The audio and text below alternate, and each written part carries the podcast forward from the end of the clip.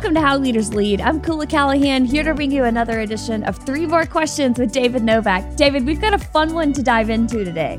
That's right, Koula. Today, we're going to take a deeper dive into the conversation that I had with Michael Bungay Stanier. Now, Michael's the founder of Box of Crayons, which is a very creative name for a very creative guy. It's a leadership development company that teaches people how to tap into the power of curiosity. Now, Michael's also the author of a best selling book that I highly recommend, The Coaching Habit. So there's a lot to be learned from that podcast. And uh, I can't wait to answer the three questions that you have for me today. So throw me the high, hard ones. Let's get going.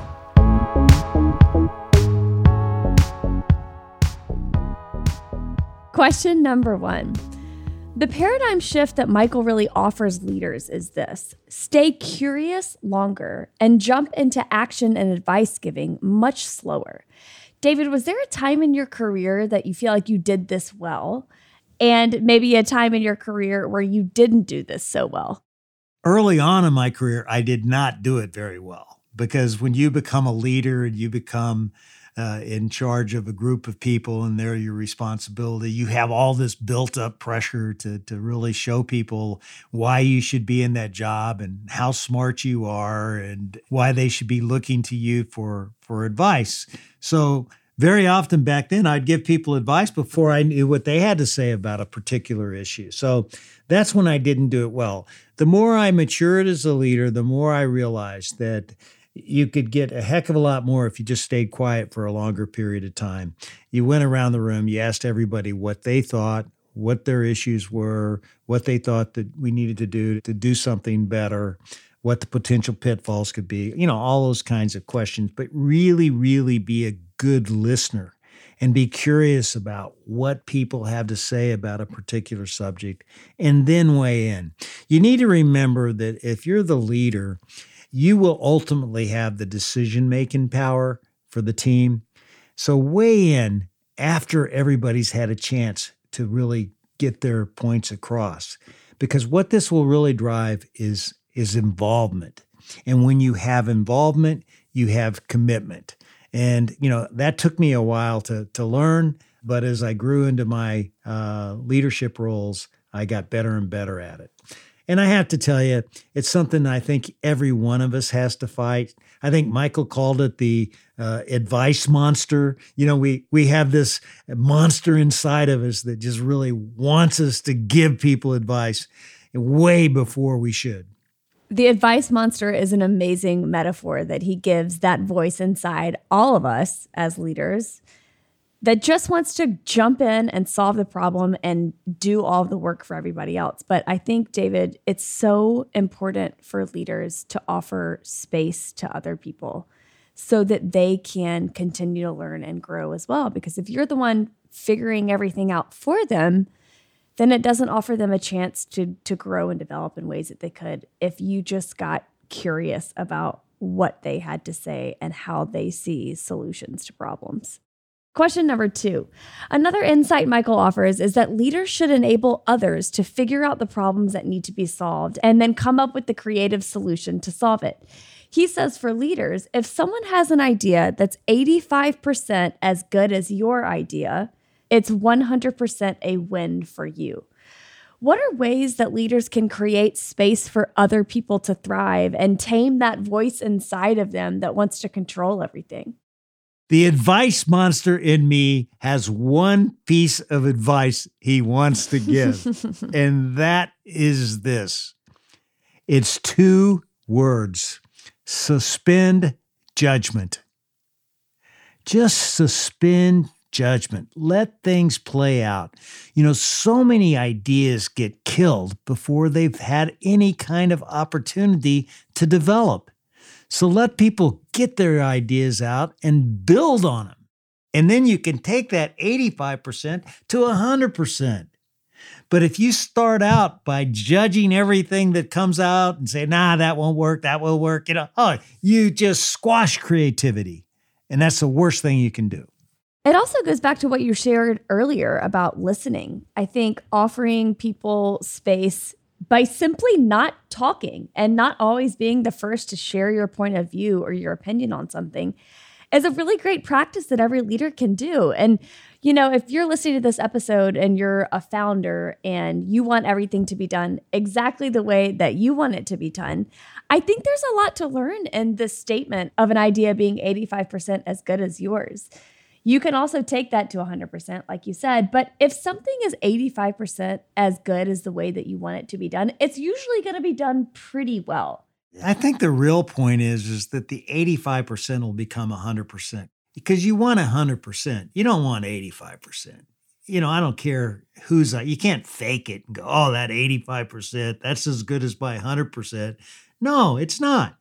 But together, you can get to 100%. Together, the team can get to 100%, but you got to give credit to that 85% and really celebrate that 85% for being something that's really powerful and maybe something you wouldn't have come up with. You know, there gets to be a point in your life as a leader where you have to celebrate other people's ideas as much as your own. When that happens, you get so many more ideas. And the other thing is is that the reason why I say suspend judgment is such an important concept is that as a leader, a lot of times we think our job is to judge. And you know what? The judge inside of all of us, I think, gets us in trouble. Yet you want to make decisions, and that good judgment comes into play. But what you don't want to be doing is walking around judging everybody and everything that you hear. There's a big difference. You know, you want to really understand what people are thinking, what their ideas are, and make really high quality decisions. And that's when your judgment comes into play. Question number three Michael wrote a book called The Coaching Habit, and it sold over a million copies. And like you, David, Michael is passionate about leaders becoming great coaches, mainly because of how it shifts power. Instead of telling someone what to do, a great coach asks questions that empower people to take responsibility and figure things out themselves. Now, a lot of people talk about the importance of coaching as a boss. And I want to hear from you, David. Can you offer our listeners some practical ways to shift their mindset from being a boss to being a coach? Well, one thing that I really believe is that telling isn't selling.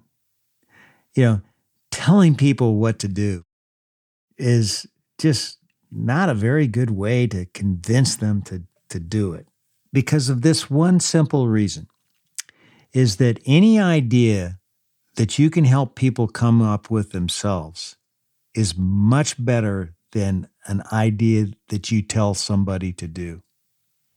Because if somebody comes up with an idea basis the questions you ask, and it's a good idea, they own that idea, they believe in that idea, and they will execute the heck out of it.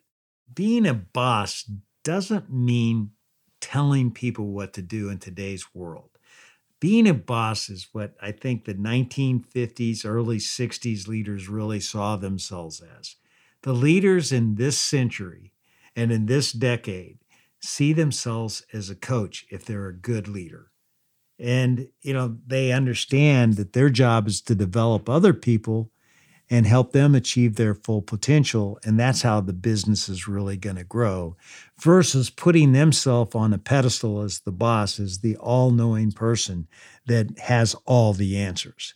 You know, it's interesting. I think about this. I, I worked in the advertising agency business, and there was this creative director we had. It was Ian Von Mead. He was a British guy, but he talked about the third idea.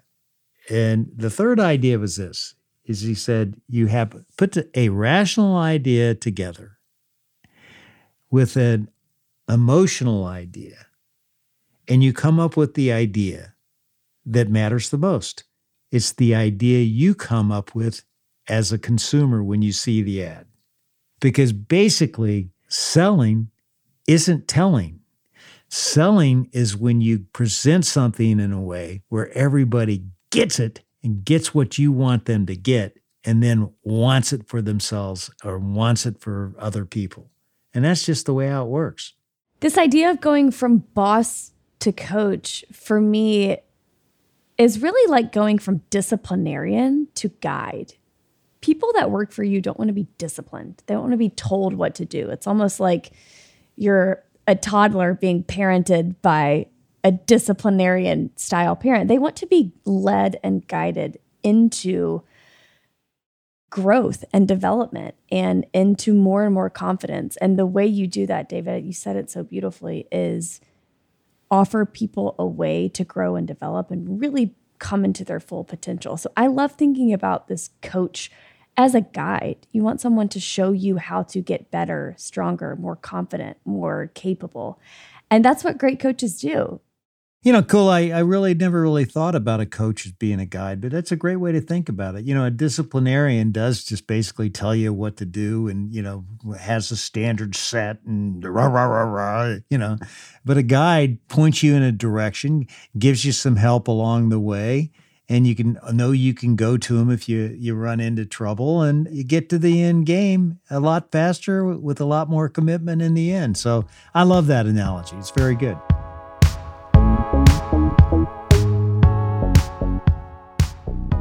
Thanks again for tuning in to another episode of How Leaders Lead.